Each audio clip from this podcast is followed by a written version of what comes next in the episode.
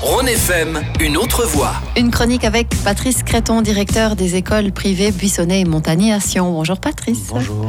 La semaine dernière, vous avez évoqué l'utilisation de l'intelligence artificielle, IA, comme plus communément appelée, l'intelligence artificielle donc dans l'éducation. Alors quels sont les avantages et les inconvénients de cette IA dans l'éducation? Alors effectivement, et comme dans beaucoup de domaines d'ailleurs, il y a du bon et du moins bon.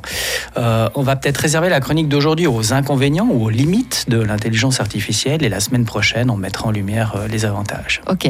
D'accord? Alors, Ai-je le choix? Non. Non, Martine, je vous l'impose.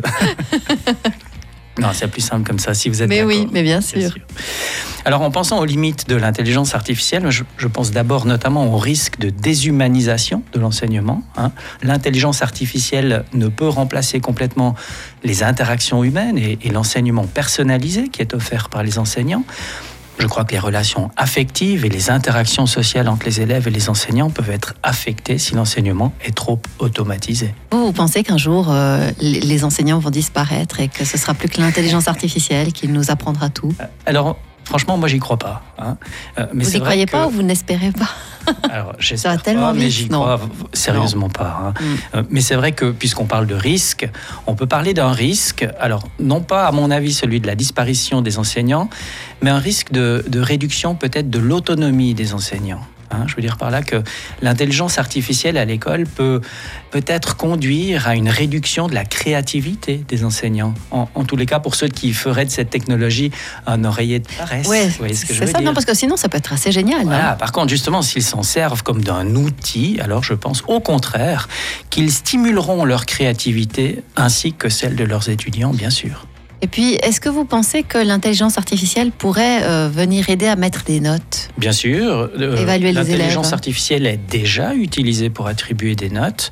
Alors Ah ouais? là, peut-être attention, hein, les algorithmes apprennent à partir de données existantes et ces données peuvent contenir certaines déformations humaines, vous vous souvenez, des biais par exemple, et, et ne pas être tout à fait fiables.